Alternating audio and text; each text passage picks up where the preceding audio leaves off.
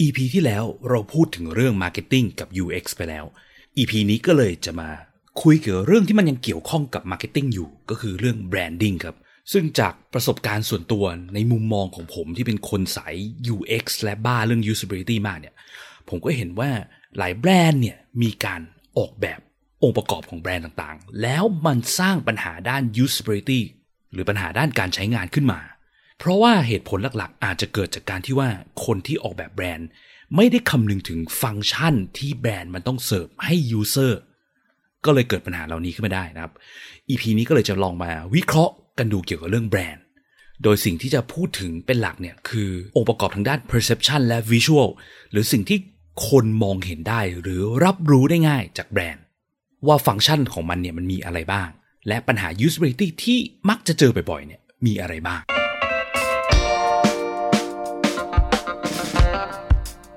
ยินดีต้อนรับเข้าสู่ผักสดพอดแคสต์ รายการที่จะพูดถึงการพัฒนาโปรดักต์ให้ดีที่สุดสำหรับลูกค้าของคุณ เพื่อธุรกิจที่ยั่งยืนกว่าด้วยกระบวนการ user experience design และ research กับผม พิษพิจารณาลัตนาที่คุณ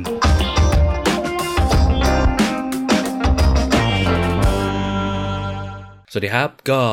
ยังอยู่ในเรื่องที่เกี่ยวข้องกับ marketing เนาะอย่างที่ intro ไปนะครับวันนี้เรามาคุยกันเรื่องแบรนด์ดีกว่า branding นะคือ ต้องออกตัวไว้ก่อนนะว่าผมเนี่ยไม่ใช่คนสาย marketing ไม่ใช่คนสาย branding นะครับแต่ก็เคยศึกษาด้วยตัวเองมาบ้างแล้วกันนะครับ ก็ทำบริษัทอะไรพวกนี้เนาะแล้วก็ประสบการณ์จากการที่ได้ทำงานกับคนที่เขาทำงานสาย branding อะไรเงี้ยนะครับ แล้วก็จากมุมมองตัวเองในฐานะที่เป็นคน UX ที่บ้าคลั่งเรื่อง usability มากนะบางทีเราก็เห็นเหมือนกันว่าเฮ้ยพอเราไปศึกษาเนอะว่าแบรนด์เนี่ยมันควรจะต้องเสิร์ฟฟังก์ชันแบบนี้แบบนี้แบบนี้แบบนี้ แต่หลาย ๆ ครั้งเนี่ย พอหันกลับมามองเนอะเราพบว่ามันมีแบรนด์เยอะมากเหมือนกันรอบตัว ที่เขาไม่ได้คำนึงถึงพวกฟังก์ชันเหล่านั้นนะครับแล้วมันก็เลยเกิดปัญหาเนอะเพราะว่าที่มาที่ไปมันเกิดจากการนี้คือศาสตร์ทางด้านที่เรียกว่าดีไซน์เนอะไม่จำเป็นต้องเป็น UX design หรืออะไรก็ได้ design in general เนี่ยมันควรต้องมีพื้นฐานเพื่อ serve need บางอย่างให้มนุษย์เนาะคือมีเพื่อแก้ปัญหาหรือ serve need ให้คนนะครับทีเนี้ย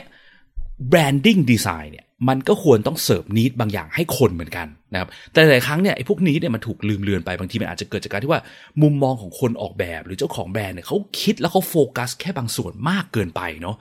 แล้วลืมไปคำนึงถึงพวกฟังก์ชันต่าง ๆ ที่แบรนด์มันต้องเสิร์ฟให้กับ audience หรือคนที่เขามาเห็นแบรนด์ลูกค้าต่างๆ ข้างนอกเนี่ย ด้วยนะครับพอมันลืมพวกฟังก์ชันเหล่านี้ไปบางทีมันเกิดปัญหาได้ ถ้าใครเป็นคนสาย branding หรือสาย marketing ที่เชี่ยวเรื่องแบรนด์แล้วมีอะไรอยากเสริมหรือว่าอยากจะแก้ไขถ้าผมพูดอะไรผิดไปเนี่ยก็สามารถ comment ทิ้งไว้ได้เลยนะฮะโอเค งั้นก็มาพูดถึงเรื่องนี้กันดีกว่าว่าแบรนด์เนี่ยหรือ branding เนี่ยมันมีเพื่ออะไร แล้วมันก่อให้เกิดประโยชน์ต่อ user ยังไงได้บ้างนะครับ ขออนุญาตใช้คำว่า user แล้วเนาะปกติ user เนี่ยมักจะหมายถึงคนที่ใช้งานแอปพลิเคชัน หรือเว็บไซต์หรือระบบที่เราสร้างขึ้นมาใช่ไหมก็คือคนที่เขามาใช้งานของที่เราสร้างขึ้นมาอะไรเงี้ย ทีเนี้ยแบรนด์เนี่ยมันก็อาจจะแปลกๆนิดนึงนะถ้าเราไปเรียกว่า user ของแบรนด์คือหมายถึงใครก็จริงๆหมายถึง audience หมายถึงคนที่เขารับรู้เขาได้เห็นแบรนด์คนทั่วไปในตลาด ทั้งที่เป็นลูกค้าหรือไม่เป็นลูกค้าก็ได้ ก็คือคนที่เป็นอะ potential customer ของเรา คนที่อะ เห็นโฆษณาของเราขึ้นมาเนาะหรือคนที่เขาไปเดินตลาดนัด แล้วเขาเห็นร้านของเราขึ้นมาเงี้ยนะครับ branding เนี่ยมันก็เป็นสิ่งที่ให้คนเหล่านี้ใช้เนาะการใช้เนี่ยมันอาจจะไม่ได้จงใจใช้แบบเต็มๆ แต่ว่ามันเป็นการแค่แค่มองผ่านเนอะแค่ได้ยินเสียงอะไรเงี้ยนะครับดังนั้น branding มันจะเกี่ยวข้องกับ perception เยอะมากนะ perception คือการรับรู้ใช่ไหมหรือก็คือพวกประสาทสัมผัสทั้งห้าของคนเราเนาะหรือ sense ทั้งห้าของคนเรา ไม่ว่าจะใช้เซนส์ในด้านไหนก็ตาม แต่หลัก ๆ ด้านที่ใช้บ่อยๆก็คือพวกการมองเห็นการได้ยินนะเนาะบางที่อาจจะมีกลิ่นด้วยเช่นแบบว่าโรงแรมบางอย่างเช่นโรงแรม Holiday Inn อย่างเงี้ยเขาก็จะมีกลิ่นเฉพาะตัวของเขาที่เขา formulate หรือผลิตขึ้นมาเนาะเวลาทุกครั้งที่เราเดินเข้าล็อบบี้ของโรงแรม Holiday Inn เนี่ยมันจะมีกลิ่นประมาณนี้อยู่ ซึ่งมัน subtle เนาะมันไม่ใช่สิ่งที่เราตั้งใจในการใช้ไงแต่พอผ่านผ่านเรารับมันเข้ามาได้พอรับเข้าไปเรื่อยๆปุ๊บมันก็อาจจะเกิดการ register ลงในสมองของเรา เราก็จะจำมันได้เองโดยที่เราไม่ได้ตั้งใจนะครับ ซึ่งทุกวันนี้แบรนด์ branding เนี่ยมันเป็นอะไรที่สำคัญมากเนอะสมมติเราอยากจะเริ่มธุรกิจอะไรก็แล้วแต่เนี่ยสมมติถ้าพูดถึงของบ้านๆเลยแล้วกันเนาะสมมติเราอยากจะขายหมูปิ้งแล้วกันอะเฮ้ยช่วงนี้แบบธุรกิจไม่ดีเลยอะไรเงี้ยบอกว่าหรือว่าทำงานออฟฟิศแบบเขา lay off คนเราว่างทำอะไรดีทำหมูปิ้งขายไปขายปากซอยใช่ไหมทีนี้ปรากฏว่าพอเราเดินไปปากซอยปุ๊บมีร้านหมูปิ้งเรียงอยู่แล้วรถเข็นห้าคันใช่ไหมถ้าเราไม่มีแบรนด์ไม่ได้ทำเรื่องแบรนด์อะไรเลยเนี่ย โอกาสที่คนจะจำเราได้ว่าเป็นรถเข็นคันไหนวะที่เมื่อวานเราไปซื้อเนี่ยมันก็น้อยเนาะการที่เรามีแบรนด์อะไรบางอย่างเกิดขึ้นเนี่ยมันคือการช่วยคนจำเราได้ดีขึ้นง่ายขึ้นนะครับซึ่งจะสังเกตเห็นอย่างหนึ่งว่า branding เนี่ยมันช่วยให้ user ของเราเนาะสามารถหาเราเจอจำเราได้นะนี่เป็นฟังก์ชันหนึ่งแล้วเดี๋ยวลงรายละเอียดอีกทีนะครับถ้าเรามีคู่แข่งน้อยแบรนดิ้งมันก็อาจจะไม่จำเป็นก็ได้ใช่ไหมสมมติเราเป็นแบบเป็นเจ้าเดียวเลยที่ผลิตสินค้าแบบนี้ในในเมืองเมืองนี้หรือใน ในโลกในประเทศนี้อะไรเงี้ยนะครับหรือแบบนึกถึงร้านขนมสมัยเรียนประถมอย่างเงี้ยทั้งโรงเรียนมันมีร้านขนมอยู่ร้านเดียวเนี่ยดังนั้นร้านขนมอาจจะไม่จำเป็นต้องมีแบรนด์ก็ได้ใช่ไหมไม่จำเป็นต้องไปตั้งชื่อร้าน คนเขาก็รู้ว่าพูดถึงร้านขนมคือร้านไหนมีอยู่ร้านเดียวไงแต่ถ้าเกิดสมมติว่าเราเริ่มมีร้านขนม3ร้านขึ้นมาอย่างเงี้ยบางทีเราอาจจะต้องตั้งชื่อ อาจจะต้องมีการใส่ element พวกนี้เพื่อช่วยคนจำร้านได้นะครับหรือพูดถึงได้ง่ายขึ้น ทีเนี้ยพอยิ่งทุกวันนี้เนาะมันเป็นโลกดิจิตอลเนี่ยการที่มันมีโลกดิจิตอลเกิดขึ้นแปลว่าอะไรแปลว่าโอกาสที่ ลูกค้าจะเข้าถึงสินค้าบริการต่างๆ นานาเนี่ยมันก็มากแบบมหาศาลใช่ไหมครับ โดยเฉพาะอย่างนี้ถ้าเราเป็นของที่มันสามารถสั่งซื้อหรือว่าเข้าไปดูไปใช้จากทางโลกออนไลน์ได้เลยโดยตรงเนี่ย เช่นถ้าเราผลิตแอปอีเมลขึ้นมาแอปใหม่เงี้ยเนาะ โอ้โห ทำไม user ต้องมาใช้เรา เขาสามารถไปใช้แอปอีเมลที่ผลิตจาก Silicon Valley ที่อเมริกา คือแบบ Gmail อย่างนี้ก็ได้ใช่ไหมใช้ Yahoo Mail ก็ได้ มันมีแบรนด์ มันมี Product Service เต็มไปหมดเลยที่คนเขาเข้าถึงได้เนาะ ถึงแม้จะเป็น Product แบบ physical ก็ตามเช่นสมมติอะเราทำอะไรเดียเราผลิตน้ำพริกไข่แมงดาขายเงี้ย ถ้าเราขายออนไลน์ คนที่อยู่ที่สุราษฎร์หรือคนที่อยู่ที่เชียงใหม่ ก็สามารถมาสั่งเราได้ เราอาจจะอยู่ภูเก็ตอะไรเงี้ยเนาะ คือ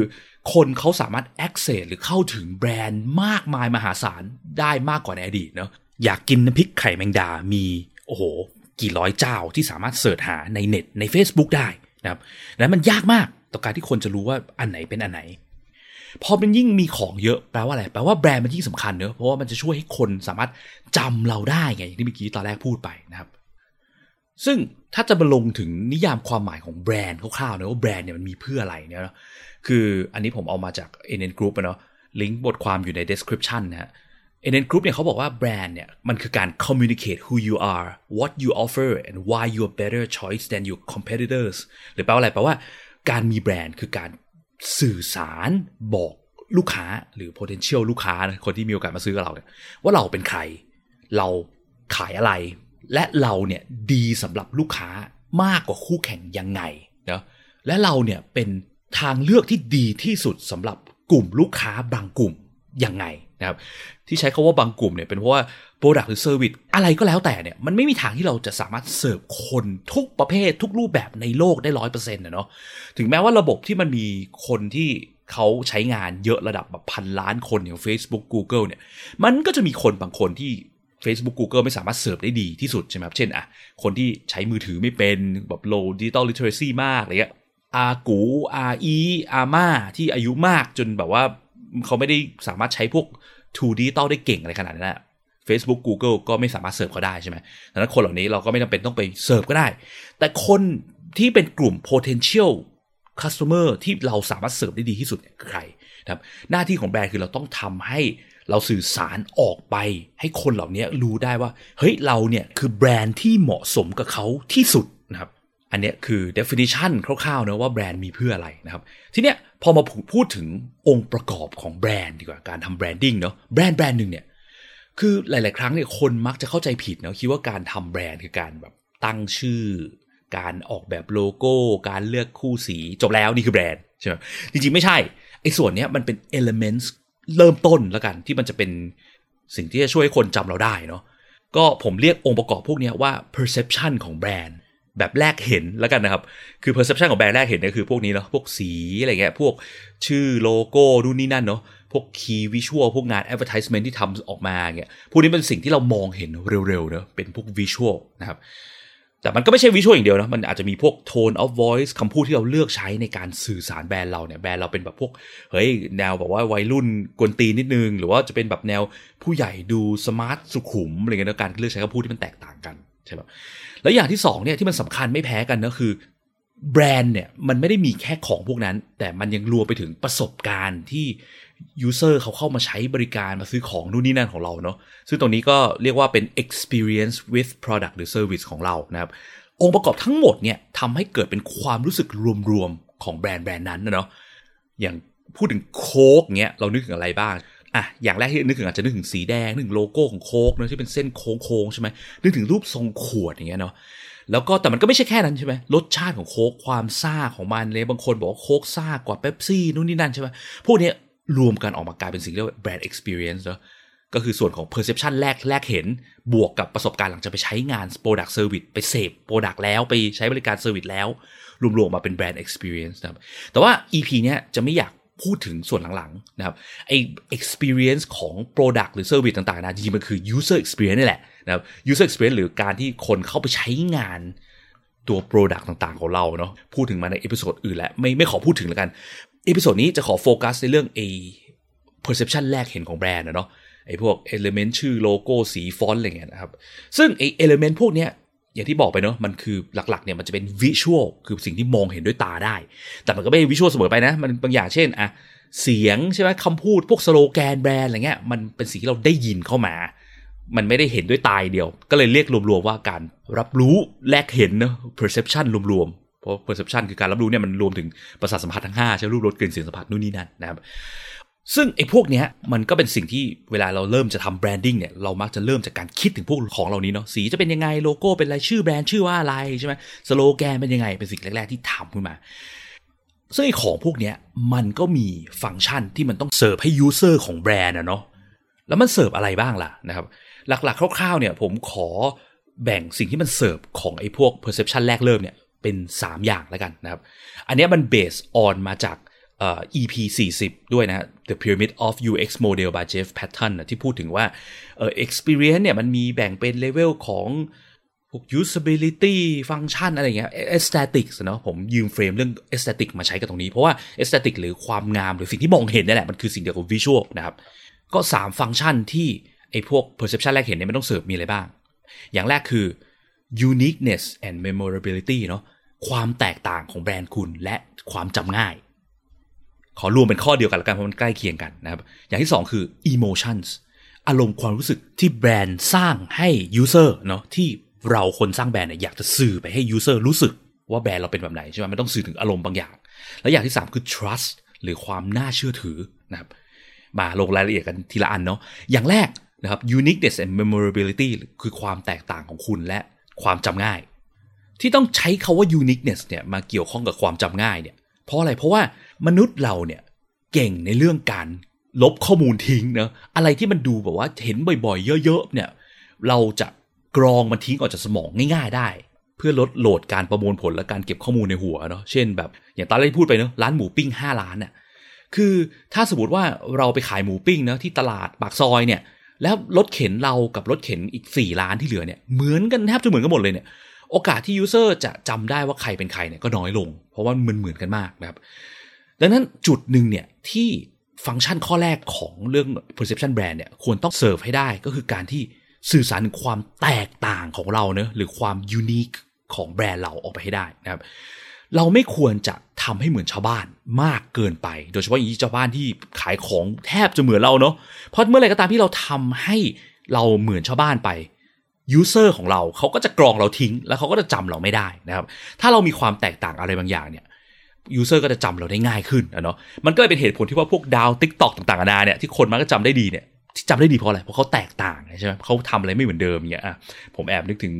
คุณครูมัสซีนาบอลนะเนาะที่เป็นครูสอนภาษาอังกฤษแล้วออกมาเต้นแล้วก็ร้องเพลงอะไรเงี้ยซึ่งมันไม่เคยมีรูปแบบการสอนภาษาอังกฤษแบบนี้มาก่อนไงพอมีแบบนี้มาปุ๊บคนก็เลยจำได้ง่ายอะไรเงี้ยนะครับการออกแบบแบรนด์ของเราก็เหมือนกันเนาะพวกชื่อแบรนด์สโลแกน สีสันการใช้เนี่ยพยายามทำให้แตกต่างจากชาวบ้านแล้วมันจะทำให้คนจำได้ง่ายนะแต่ว่าทั้งนี้ทั้งนั้นก็คืออย่าพยายามคิดที่มันจะแตกต่างอย่างเดียว จนลืมความเป็นตัวของตัวแบรนด์เราจริงๆอะเนาะสิ่งที่เราเป็นจริงๆ มันก็จะดูเฟกอะนะครับ ทีเนี้ยจุดหนึ่งที่เรามักจะเห็นบ่อยๆเนาะคือบ้านเราเนี่ยจริงๆก็ไม่ใช่แค่บ้านเราเนาะคือหลายประเทศก็ทำเหมือนกัน ก็คือการไปโฟกัสเกี่ยวกับเรื่องการก๊อปชาวบ้านที่ประสบความสำเร็จ คือสมมติว่ามีแบรนด์แบรนด์หนึ่งเนี่ยประสบความสำเร็จก็มักจะมีคนวิ่งไล่ตามเนาะเห็นว่าเอ้ยแบบเนี้ยประสบความสำเร็จจังก็จะพยายามทำเลยมันคล้ายๆกันก๊อปๆไปเลย เพราะว่าอะไร เพราะว่ามันง่ายไงมันมีสูตรสาเร็จมาเรียบร้อยแล้วเฮ้ยเราทำแค่ตามเนี้ยเราไม่ต้องคิดอะไรมาก เดี๋ยวมันก็จะประสบความสำเร็จตามเขาใช่ไหมล่ะ สุดท้ายสิ่งที่มันเกิดคือเราก็มักจะเห็นแบบนี้เนาะพอมีกระแสของอะไรบางอย่างที่มันขายดีเนี่ยแบบผมนึกถึงตอนโรตีบอยเนาะที่ดังขึ้นมาขายสาขาแรกที่สีลมใช่ไหมแล้วก็มีแบรนด์ก๊อปออกมาเต็มไปหมดเลย หน้าตาก็คล้ายๆกันโลโก้คล้ายๆกัน ชื่อก็ตั้งชื่อคล้ายๆ กันมีต้องมีคำว่าโรตีต้องมีคำว่าบอยอยู่สักคำอย่างเงี้ยเนาะหรือพวกแบบยุคหนึ่งที่เคยมีแบบเกิร์ลกรุ๊ปเนาะ แบบ Spice Girl ดัง รู้ถึงวัยของผู้ดำเนินรายการนี้เลยนะฮะตอน Spice Girl ดัง ก็เริ่มจะมีพวกเกิร์ลกรุ๊ปที่คล้ายๆกันออกมาเนาะยิ่งในไทยเนี่ยตอนนั้นอะโอ้โห ผมจำได้เลยจะมีเกิร์ลกรุ๊ปที่ต้องมีสมาชิก 5 คนต้องมีคนหนึ่งผูกแกละสองข้างอะไรเงี้ยคือแทบจะก๊อป format มาเลย ทีนี้การก๊อปออกมาเรื่อยๆเนี่ยสิ่งที่มันเกิดคืออะไรคือ user จะจำเราได้น้อยลงเรื่อยๆเรื่อยๆเรื่อยๆนะครับเพราะว่าเราไม่มีจุดที่มันขายที่มัน uniqueness ออกมาไง นะครับดังนั้น uniqueness ช่วยเรื่อง memorability หรือช่วยเรื่องความจำเนาะทีนี้ท่าหนึ่งที่ใช้ในการสร้าง uniqueness เนี่ยคือการใช้สีเนาะเรามักจะเห็นกันบ่อยๆเนาะถ้าคู่แข่งในตลาดมีสีแบบไหน เยอะอย่าไปใช้สีตามเขาพยายามใช้สีที่มันฉีกออกไปนะครับแล้วมันจะดีกว่า คนก็มีโอกาสจะจำเราได้ง่ายกว่า เพราะว่าสีเนี่ยมันเป็นอะไรที่มัน powerful มากเนาะในการดีไซน์ UI สีก็ช่วยให้เราสามารถมองเห็น element ที่สำคัญ ปุ่มที่สำคัญ action ที่สำคัญได้ แบรนด์ก็เหมือนกันเนาะคนจะสามารถ recognize หรือจำพวกสีเนี่ยได้ง่ายนะครับมักจะเป็นสิ่งแรก ๆ เลยที่คนจะจำเข้าไปในสมองนะครับ วงการหนึ่งที่มีเรื่องสีหลากหลายแบบที่ช่วยให้คนจำได้ง่าย ที่เราเห็นบ่อยในประเทศไทยก็คือวงการธนาคารนะเนาะสีเขียว สีน้ำเงิน สีม่วงอะไรเงี้ยแต่ทีเนี้ยผมก็สังเกตตัวเองอย่างหนึ่งคือแบงค์ที่สีคล้ายๆ กันอะบางทีตัวเราเองยังสับสนแยกไม่ออกว่าอันไหนเป็นอันไหน อย่างผมเคยสับสนธนาคาร KTB กับ TMB นะ TMB ตอนนี้กลายเป็น TTB แล้วใช่ไหมคือเป็นลูกค้าธนาคารทั้งคู่เนาะเสร็จแล้วมันมีจดหมายส่งมาจากธนาคารเนี้ยแล้วก็ บนซองเขาอะมันก็มีปั๊มโลโก้สีฟ้า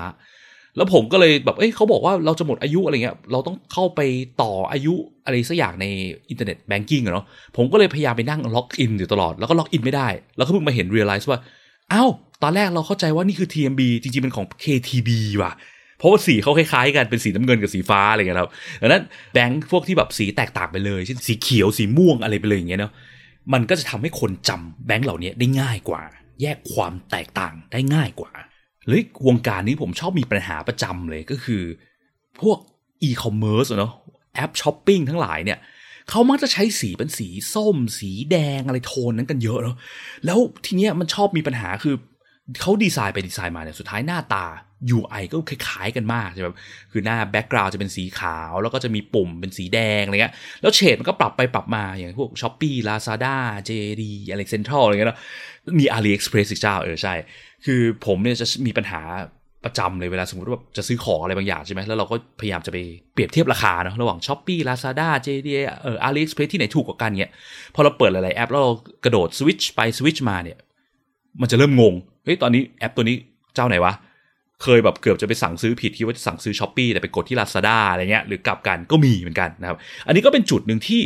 ถ้าเราไปทำให้ตัวคีย์วิชวลของเราเนี่ยมันตามตามคู่แข่งไปเยอะเกินไปเนี่ยมันสร้างปัญหาให้ user คือ user จำไม่ได้นะครับ แล้วมันก็จะก่อให้เกิดปัญหา usability ได้เนี่ย เช่นแบบจำผิดจำถูกเนาะ หรือมันก็รวมไปถึงพวกแอดโฆษณาทีวีเหมือนกันเนาะ บางทีแบบดาราที่ดังๆนะเช่นแบบณเดชยาย่าอะไรเงี้ยนะครับเขาโฆษณาของเยอะมาก ทีเนี้ยตัวแบรนด์เนี่ยเขา ไม่ได้โฟกัสเรื่อง uniqueness หรือ memorability เพียงพอเนาะก็คิดแค่ว่า เฮ้ยเนี่ยเราต้องเอาดาราดังมาถือ product เราขายของ ก็เลยคิดแค่ว่าเนี่ยเอาดารามาถือใช่ไหมแล้ววิธีการแก้ของเขาคือเขาก็จะให้ดาราใส่เสื้อสีสีเดียวกับแบรนด์ของเขาเนาะอ่าไปโฆษณาอันนี้แบรนด์เราสีเขียวก็ให้ใส่เสื้อสีเขียวแบรนด์เราสีส้มให้ใส่เสื้อสีส้ม แต่ปรากฏว่าสิ่งที่มันเกิดคือสมมติว่า product เราเนี่ยในวงการเนี่ยเขาก็สีคล้ายๆเรากันหมดอะเขาก็เขียวเขียวกันเขียวเข้มเขียวอ่อนเนี่ย สุดท้ายก็มีหลาย ๆ ครั้งเนอะที่เรามักจะแบบเฮ้ยเราเห็นโฆษณาใหม่ของยาย่ายาย่าโฆษณายาสีฟัน ยี่ห้ออะไรนะเออจำไม่ได้ว่ะเอ้ยณเดชน์โฆษณาน้ำยาปรับผ้านุ่ม ยี่ห้ออะไรวะเออจำไม่ได้ว่ะเพราะว่าพยายามทำตาม formula ที่มันสำเร็จรูปมากจนเกินไป เพราะกลัวการลองแล้วมันผิดพลาดนะครับในวงการด้าน branding เนี่ยมันก็จะแตกต่างจาก UX ตรงที่ว่ายิ่งทำให้มันแตกต่าง หรือยิ่งทำให้เห็นความ uniqueness เท่าไหร่ ยิ่งดีคนจะจำได้ง่าย ซึ่งต่างจาก UX ที่เคยพูดไปในตอนเสวนา UX match between system the real world ใช่ไหมสำหรับ UX ในการดีไซน์เนาะอย่าไปทำอะไรให้มันแตกต่างมาก เพราะถ้าแตกต่างมากแปลว่า user ต้องเรียนรู้การใช้งานเพิ่มนะครับ สังเกตเห็นความแตกต่างเนาะแบรนด์มีเพื่อให้คนเห็นปุ๊บจำได้ปั๊บเนาะว่า เอ้ย อันนี้มีของใหม่ แต่ UX เนี่ยออกแบบเพื่อการใช้ เห็นปุ๊บเข้าใจได้ไหมว่านี่คือปุ่ม มันคือ elements ต่างๆ สิ่งต่างๆ ที่มันอยู่ในโฟล์การใช้งานใน Product แล้วแล้วไงฮะซึ่งจะเห็นได้ว่าฟังก์ชันของการออกแบบ UX กับฟังก์ชันของการออกแบบแบรนด์เนี่ยมันทำหน้าที่แตกต่างกันเนอะสำหรับ User โอเค นี่คือฟังก์ชันแรกของแบรนด์นะครับ ซึ่งส่วนตัวผมมองว่าสำคัญที่สุดเลยคือการออกแบบให้มันแตกต่าง ให้มันมีความ uniqueness แล้วมันจะช่วยให้ user จำแบรนด์ของเราได้ง่ายขึ้น ฟังก์ชันที่ 2 ของ perception แรกเริ่มของแบรนด์คือ emotions เนอะหรืออารมณ์ความรู้สึกที่เราอยากจะสื่อสารไปให้ user ใช่ไหมเพราะว่า product แต่ละอย่างของแต่ละอย่างเนี่ยมันจะมีอารมณ์ความรู้สึกเนี่ยที่มันแตกต่างกันที่อยากให้ user รู้สึกเนาะของบางอย่างพรีเมียมมากเช่นแบรนด์เนมเช่นกระเป๋า Air m e s อะไรเงี้ยความรู้สึกที่เขาอยากจะสื่อสารคือความ elegance ความหรูหราใช่ไหมความรู้สึกแบบโอ้โห ดูแบบยุโรปโบราณอะไรเงี้ยเนาะในทางกับการถ้าเป็นทางสายเทคโนโลยีอะอย่าง Apple เงี้ย ความรู้สึกที่เขาอยากสื่อสารคือความอะไร clean minimalist ใช่ไหมขาวดำดูพรีเมียมแบบ minimal ความเท่แบบน้อยๆ ความเท่แบบนิ่งๆ ซึ่งก็แตกต่างจากแบรนด์เนม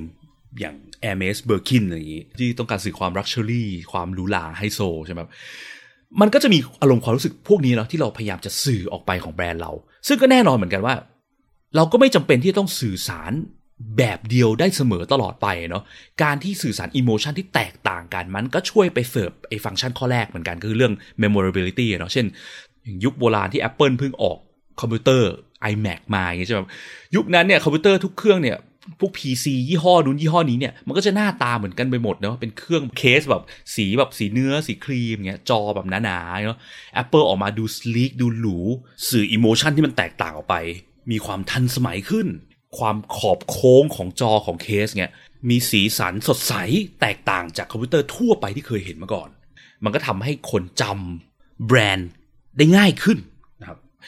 แต่ว่าอะโอเค emotion ก็ไม่ได้มีแค่ตัว product เนาะ emotion ก็เกี่ยวข้องไปยังอะชื่อการตั้งชื่อแบรนด์ใช่ไหมการเลือกใช้สีสันเพื่อสื่อ emotion เหล่านั้นนะครับไม่ว่าเราจะต้องการสนุกตลกจริงจังเท่ ต้อง hip อยากจะเก๋ cute ๆอะไรเงี้ย ทุกอย่างมันก็ เป็นสิ่งที่เราต้องตัดสินใจตอนที่เราเริ่มดีไซน์ไอ้พวกkey visual พวกอะไรต่างๆ พวกนี้เนาะการตั้งชื่อแบรนด์ด้วยนะครับอะซึ่งมันก็ต้องดูไปยังกลุ่ม target ที่เราอยากจะไปเสิร์ฟเขาใช่ไหมสมมติอะเราผลิตของมาขายเด็กสาวๆมหาวิทยาลัยอย่างเงี้ยมันก็จะเป็นของที่แนว cute ๆหรือเปล่า หรือถ้าเกิดเราเจาะตลาดสาวๆที่เป็นสายสปอร์ตเงี้ยเข้ายิมเงี้ยบางทีอาจจะ cute ๆมากอาจจะไม่ค่อยเหมาะสมใช่ไหมอาจจะต้องมีความแบบดู strong powerful ขึ้นอะไรเงี้ยใช่ไหมครับทีเนี้ยจุดหนึ่งคือ ตอนดีไซน์แบรนด์เนี่ย สื่อสาร emotion ให้มันแตกต่างได้ แต่สิ่งที่ต้องระวังคือ อย่าไปสื่อสาร emotion ผิดทางแล้วมันเกิดข้อเสีย backfire กลับมาทิ่มแทงเราเองได้นะครับ ตัวอย่างที่เคยเจอก็เช่น เราขายหมูปิ้ง หรือเราเป็นร้านอาหารเราขายของกินอย่างเงี้ยแล้วเราก็คิดว่าอยากจะออกแบบแบรนด์เราให้แตกต่างจากร้านคู่แข่ง ซึ่งไอ้พวก emotion เนี่ยบางทีมันก็ต้องดูที่ตัวเราเนอะเราเป็นคนแบบไหน องค์กรเราเป็นแบบไหนเนี่ยมันสามารถสื่อสารไปได้ เช่น เราอาจจะเป็นคนสายแบบ เฮฟวี่เมทัลอะไรเงี้ยหมูปิ้งเฮฟวี่เมทัลมันก็ยังพอได้นะใส่ชุดหนงชุดหนังมาขายอะไรเงี้ยก็ช่วยคนจำได้ แต่สิ่งที่ต้องระวังคือมันก็จะมีอิโมชันบางอย่างที่ห้ามไปยุ่งห้ามไปแตะเนาะเช่นเรื่องอาหารเนี่ยสมมติเราไปตั้งชื่อแบรนด์ อยากให้มันสนุกดูกวนๆประสาทนิดหนึ่งเราไปตั้งชื่อว่า เราเป็นหมูปิ้งขี้ๆอย่างเงี้ยคือไอ้คำว่าขี้ๆเนี่ยมันมันอาจจะฟังดูแบบ เอ้ย ก็มันเป็นแสลงของวัยรุ่นไง แต่มันอาจจะสื่อถึงความหมายตรงกันข้ามเนอะเป็นสิ่งที่คนไม่อยากจะได้ยินเวลาพูดถึงเรื่องอาหารเนี่ยนะครับ หรือแบบอาจจะภาษาอังกฤษอาจจะไปตั้งชื่อเป็น holy crap อะไรเงี้ย ซึ่ง crap มันก็แปลว่าคลี่ๆเหมือนกันนะเนาะมันอาจจะ backfire ได้คือคนแบบ เอ้ยมันแตกต่างนะจำแกได้นะ แต่ emotion แค่ฟัง กูก็ไม่อยากกินแล้วอะไรเงี้ยมันก็มีโอกาสเป็นไปได้นะครับ ดังนั้นต้องระวังนิดนึงคือเราอาจจะมาลองนั่ง list กันในทีมดูก็ได้เวลาที่เราดีไซน์แบรนด์ว่า emotion ที่เราอยากสื่อควรจะเป็นแบบไหนดีวะ list เป็น keyword ออกมาก็ได้นะครับ เป็น adjective เช่นสนุกอย่างที่ตอนแรกพูดไปเนาะสนุกตลกจริงจังอะไรเงี้ยกวนตีน ล็อกแบรนด์อะไรเงี้ยเราค่อย base on คำพวกเนี้ยเราค่อยไปนั่ง brainstorm กันต่อว่า ชื่อแบรนด์ควรจะเป็นไง ควรใช้สีแบบไหนอะไรเงี้ยนะครับแต่สิ่งสำคัญเนาะเพราะว่าแบรนด์มีเพื่อ ให้คนจำเราได้แยกออกจากคู่แข่งของเรา ดังนั้นมันเลยจำเป็นต้องดูคู่แข่งของเราประกอบด้วยอะถ้าเราเป็นร้านหมูปิ้งที่อยู่ปากซอยซอยนี้เนาะเราไม่ได้ขายออนไลน์ ดังนั้นลองดูคู่แข่งแถวๆนั้นอะว่าเขาสร้าง perception ของแบรนด์ของเขาเนี่ยออกมาในรูปแบบไหนกันบ้างนะครับสมมติว่าทุกเจ้าเนี่ยตั้งชื่อมีคำนำหน้าว่าป้าหมดเลยอย่างเงี้ยหมูปิ้ง ป้าย่นหมูปิ้ง ป้าแดง หมูปิ้ง ป้าม้อยอย่างเงี้ยแล้วเรามาตั้งชื่อแบรนด์แล้วว่าหมูปิ้งป้าเล็ก อีกคนนึงมันก็อาจจะจำยากใช่ไหมเราอาจจะต้องแบบเปลี่ยนไปเลยแบบหมูปิ้งอะไร auntie เล็กดีไหมหรือไงหรือว่าหาวิธีทำให้มันแตกต่างให้ได้นะครับแล้วก็สื่อ emotion ที่ถูกต้องด้วยเนาะแล้วก็ emotion ที่ต้องการสื่อสารเนี่ยจริง ๆ คนแต่ละกลุ่มเนาะแต่ละกลุ่ม target customer เนี่ยเขาก็มี emotion ที่เขา expect ของ product แต่ละอย่างแตกต่างกันนั้นเราต้องคิดถึงกลุ่ม target เราด้วย ว่ากลุ่มกลุ่มนี้เขาจะโอเคจะ comfortable กับ emotion ของแบรนด์แบบไหน บางครั้งอะ Product หรือ Service เราเนี่ยมีเพื่อเสิร์ฟคนแบบบ้านๆนะเนาะแบบอะเนี่ยเป็นร้านค้าที่อยู่ตามชุมชนแบบว่าต่างจังหวัดอะไรเงี้ย คนที่มาใช้บริการก็เป็นชาวบ้านธรรมดาใส่รองเท้าแตะ แต่ดันไปทำร้านให้ดูหรูหราไฮโซ มีเสากรงเสากรีกเนี่ย ผมแอบนึกถึงพวกอ่าร้านหมอสิวเลยใช่ไหมบางทีคือแบบมันดูหรูหราอาจจะถูกจริตรสนิยมของเจ้าของเนี่ย แต่ ลูกค้าบางกลุ่มอาจจะไม่กล้าเดินเข้าเป็นไปได้ อย่างส่วนตัวผมเนี่ยบางทีจะไปร้านหมอสิวที่แบบ โอ้โห มีเสากรีกมีแต่งมี chandelier ห้อยเนี่ยผมไม่กล้าเดินเข้านะเพราะว่าเรารู้สึกว่าเฮ้ยมันจะดีเหรอวะอะไรเงี้ยซึ่งมันอาจจะโอเคก็ได้นะ ถ้ากลุ่ม target หลักเขาเนี่ยอาจจะไม่ใช่ผู้ชายแบบผมหรือชาวบ้านตามชุมชนทั่วไปอย่างเงี้ยแต่ว่าเป็นสาวๆที่ชอบแบบความ luxury พรีเมียมอะไรเงี้ยการทำแบรนด์ออกมาหรูหรามี chandelier ก็อาจจะโอเคก็ได้ แต่พึงระลึกไว้ว่า เรื่อง emotion เนี่ยมันเป็นอะไรที่มัน subjective เนาะมันขึ้นอยู่กับบุคคลปัจเจกบุคคลจริง ๆ คือถ้าเราเลือกใช้ emotion ไปในด้านหนึ่งมากๆอย่างเช่นความหรูหรามากเนี่ย มันก็มีโอกาสไปทำให้คนกลุ่มอื่นที่เขาควรจะเป็นลูกค้าเราเนี่ยเขารู้สึกกังวลกลัวไม่กล้าเข้ามาใช้บริการ ก็เป็นไปได้นะฮะกลายเป็นไปไล่เขาแทน ถ้าสมมติว่าเราต้องการจะเสิร์ฟคนเยอะเนาะกว้างขวางเช่นทั้งผู้หญิง สาย luxury ทั้งผู้ชายบ้านๆเนี่ยบางทีการ keep ให้ emotion เรามัน neutral มันอยู่ตรงกลาง ดูแบบไม่ได้เวอร์มากเกินไปในทางใดทางหนึ่งเนี่ย ดูแบบ clean simple ง่ายๆ สบายๆ มันอาจจะดีกว่าก็เป็นไปได้นะครับ แล้วก็ต้องระวังเรื่องการสื่อสาร emotion ที่มันไม่ตรงกับความเป็นจริงด้วยเนาะถ้าเราเป็นของสาย hardcore visual การสื่อสาร perception แรกเริ่มต่างๆ มันก็ต้องไปในสาย hardcore เหมือนกันของ Product และ Service เรา นะครับหรือว่าถ้าเราเป็นของฟรุ้งฟริ้งเนี่ยมันก็ควรจะไปในแนวทางนั้นนะเนาะอย่างนึกถึงดิสนีย์เงี้ยดิสนีย์แลนด์เนี่ยมันก็จะมีความเป็นโทนของความสนุกสนานแบบเด็กๆ ใช่ไหมความฟรุ้งฟริ้งความเจ้าหญิงเนี่ย consistently across นะครับอย่างตัวอย่างหนึ่งนึกถึงชื่อหนังนะครับการตั้งชื่อหนังมันก็เป็นการสื่อสารถึงตัว Product หรือตัวหนังเองว่าหนังเนี้ยมันเป็นหนังโทนไหนแนวไหน มันเคยมีหนังชื่อ Pan's Labyrinth นะหรือว่าเขาวงกตของแพนเนี่ยที่มันเป็นหนังแบบแนวซาดิสต์มากอะยุคหลังสงคราม แล้วมีเด็กผู้หญิงที่จินตนาการว่าเห็นสัตว์ประหลาดปีศาจแบบควักเลือด ลูกตาหลุดอะไรเงี้ยนะครับซึ่งมันเป็นหนังแบบโอ้โหเรต R เลยมั้งถ้าผมจำไม่ผิดเนาะแต่ปัญหาคือชื่อไทยอะคนไทยไปตั้งชื่อ ตอนที่หนังเรื่องนี้เข้าโรงว่าอัศจรรย์แดนฝัน มหัศจรรย์เขาวงกฏ ฟังดูฟุ้งฟริ้งแบบเหมาะกับเด็กมากเนอะแล้วคือบนโปสเตอร์มันไม่ได้มีรูปเลือดสาดเนี่ยมันเป็นแค่รูปเด็กผู้หญิงยืนอยู่หน้าป่านะครับสิ่งที่เกิดคือตอนนั้นอะจำได้เลยว่าในพันทิปเนี่ยมีคนมาตั้งกระทู้แบบด่าเต็มเลยว่าใครตั้งชื่อไทยเนี่ยทำให้แบบพ่อแม่พาลูกๆเข้าไปดูในโรงเต็มไปหมดแล้วเด็กนั่งร้องไห้กรีดร้องเวลามันเป็นฉากเลือดสาดอะครับซึ่งอันนี้มันก็มิสลีดนะสื่อสารอิโมชันผิดไปคนละทาง อันนี้ก็เป็นสิ่งที่ควรต้องระวังนะครับ แล้วก็ข้อ3เนอะสุดท้ายฟังก์ชันสุดท้ายของแบรนด์คือเรื่อง trust คือสุดท้ายแล้วอะ perception ต่างๆของแบรนด์เนี่ยมันก็ต้องทำให้คนรู้สึกว่าแบรนด์เรามัน trustworthy หรือมันน่าเชื่อถือได้เนาะเขาต้องรู้สึกว่าคุ้มค่ากับเงินที่เสียไป และซื้อสินค้าหรือบริการเจ้าเนี้แล้วไม่โดนหลอกต้องสร้างให้คนรู้สึกว่า trust เราได้เนาะว่าสินค้าหรือบริการที่ได้จากเราไป มันจะต้องดีจริง มันจะต้อง serve need serve purpose ที่เขาต้องการได้จริงๆนะครับจะทำตัวขี้เล่นบ้าบอแบบกวนตีนขนาดไหน สุดท้ายเวลาที่ลูกค้าจะซื้อเนี่ยมันก็ต้องรู้สึกน่าเชื่อถือรู้สึกว่าที่เนี่ยจะไม่โกงเงินฉันเพราะถ้าเขารู้สึกว่าไอ้ร้านเนี้ยแม่งโกงแน่ๆเนี่ยเขาก็มีโอกาสไม่เสียเงินให้เราเนาะซึ่งมันก็รวมไปถึงการแบบ pixel perfect เนะโลโก้ถึงจะดูกวนตีน แต่พิกเซลมัน perfect นะ ไม่ใช่วาดเหมือนแบบ ฟอนต์ตกบรรทัด เขียนแบบตัวอักษรเบี้ยว ถ้าเราจงใจเบี้ยวก็โอเค ดูแบบจงใจนะ แต่ถ้าเกิดมันควรจะดู formal แต่ดันทำให้มันเบี้ยว หรือว่าฟอนต์โดนตัดหัวไป ภาพที่ใช้เป็นภาพไม่ละเอียด รวมไปถึงการสะกดคำเนาะสะกดคำผิดผิดถูกถูกพวกนี้พวกนี้มันคือการทำลาย trust ลงทั้งนั้นเลยนะครับ เพราะว่าเวลาที่เราพลาดเรื่องพวกนี้มันคือการสื่อสารว่าเฮ้ยไอ้เจ้านี้มันไม่ใส่ใจว่ะ หรือมันเป็นโจรวะปลอมตัวมาขายของ อย่างตัวอย่างหนึ่งนึกถึงแบบพวกใน Lazada s h o p e e นะบางทีมันมีร้านค้าจากจีนใช่ไหมที่เขาแบบใช้ Google Translate ไอ้คำที่มันอยู่บนรูปเขาอะให้กลายเป็นภาษาไทย แล้วพอมัน translate มามันแปลกอะคือแบบมันเป็นคำที่คนไทยไม่ใช้ หรือมันเป็นฟอนต์ที่ตัวพวกวรรณยุกตัวสระตกบรรทัดเงี้ยหลาย ๆ ครั้งเนี่ยมันทำให้เราเกิดความกลัวไม่กล้าซื้อนะว่าร้านนี้มันจะหลอกเราเปล่าวะ เนี่ยพวกความไม่เป๊ะพวกเนี่ยมันก่อให้เกิดความ loose trust นะแบบเคยเจอ จะไปซื้อเก้าอี้ฮะแล้วมันเป็นเก้าอี้ที่ส่งจากจีนมั้งแล้วเขาไปแปลแบบรายละเอียดสินค้าเขียนว่ารายละเอียดสินค้าที่พักแข็งกว่างหนุ่มอะไรไม่รู้เนี่ยคือที่พักแขนกว้างนุ่มเนี่ยแต่เขาใช้ Google Translate หรือมันอะไรสักอย่างแล้วมันสะกดผิด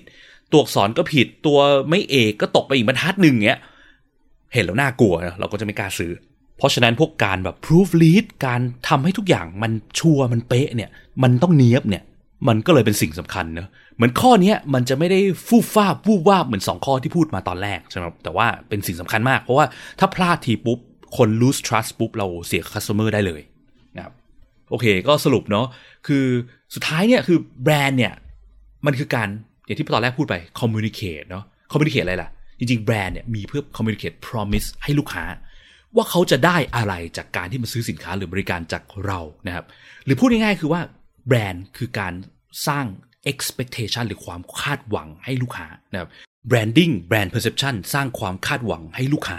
เมื่อมีความคาดหวังแล้วเนี่ยสิ่งที่สำคัญที่ต้องตามต่อมาเนอะก็คือเรื่อง UX ใช่ไหมเรื่องประสบการณ์เมื่อเขาเข้ามาใช้ Product หรือ Service ของเราจริงๆเนี่ยมันเป็นยังไง ถ้าความคาดหวังมี แต่เราไม่สามารถ deliver ได้เท่ากับความคาดหวังที่เราไปสร้างให้ลูกค้าเนี่ย มันจะเกิดปัญหาใหญ่ตามมาได้ เราทำแบรนดิ้งดูหรูหราเอลเกนต์พรีเมียมเชียวแต่คนเข้าเว็บไซต์ไปงงหาของไม่เจอ ราคาสินค้าก็ไม่บอก ระบบก็ล่มประจำอันนี้มันคือการทำลายความคาดหวังที่ perception แรกเริ่มของแบรนด์สร้างไว้นะครับ ดังนั้นสุดท้ายแล้วแบรนด์ experience ทั้งหมดรวมกันเนี่ยมันไม่ได้เกิดจากแค่ perception แรกเริ่มของแบรนด์เนอะแต่มันก็เกิดจาก perception แรกเริ่มบวกกับ experience จริง ๆ ที่เขา experience กับการที่มาใช้เรา ถ้าเราพยายามทำแบรนด์เราให้มันเวอร์เวอร์ over promise ไปสูงมากเนี่ยแล้วเรา deliver ไม่ถึงเนี่ยสิ่งที่มันเกิดคือมันจะยิ่ง backfire กลับมาชนเรากลับมาทิ่มแทงเรามากขึ้นอีกนะครับเพราะว่ามันไม่มีอะไรที่มันน่าแค้นใจกับลูกค้าได้เท่ากับการที่แบรนด์ over promise แล้ว deliver ไม่ได้ถึงครึ่งนะครับมันจะแค้นฝังหุ่นมากๆเนาะแล้วยิ่งยุคนี้คนก็ยิ่งไปด่าซ้ำในโซเชียลมีเดียอะไรต่างๆนานานะครับโอเค ก็ episode นี้เท่านี้แล้วกันนะครับ แล้วพบกันใหม่ episode หน้าครับ สวัสดีครับ สุดท้ายถ้าคุณชอบ episode นี้นะครับ รบกวนช่วยกดไลค์กดแชร์ episode นี้ด้วยนะครับ แล้วก็ถ้าคุณยังไม่ได้กด Follow อย่าลืมกด Follow หรือ Subscribe ในช่องทางที่คุณฟัง เพื่อที่จะได้ไม่พลาดเมื่อเรามี episode ถัดๆไปออกนะครับ หรือถ้ามีคำถามมี feedback หรือว่ามีสิ่งที่อยู่ในใจที่อยากจะฟังเกี่ยวกับเรื่องเกี่ยวกับการสร้าง Product ด้วยกระบวนการ User Experience Design Research เนี่ยนะครับ ก็สามารถกดที่ลิงก์ในฟอร์มด้านล่างของ episode นี้เพื่อที่จะส่งคอมเมนต์ feedback หรือว่าคำถาม หรือไอเดีย episode ถัดไปมาให้เราได้เลยนะครับ แล้วก็พบกันใหม่ใน episode หน้าครับ สวัสดีครับ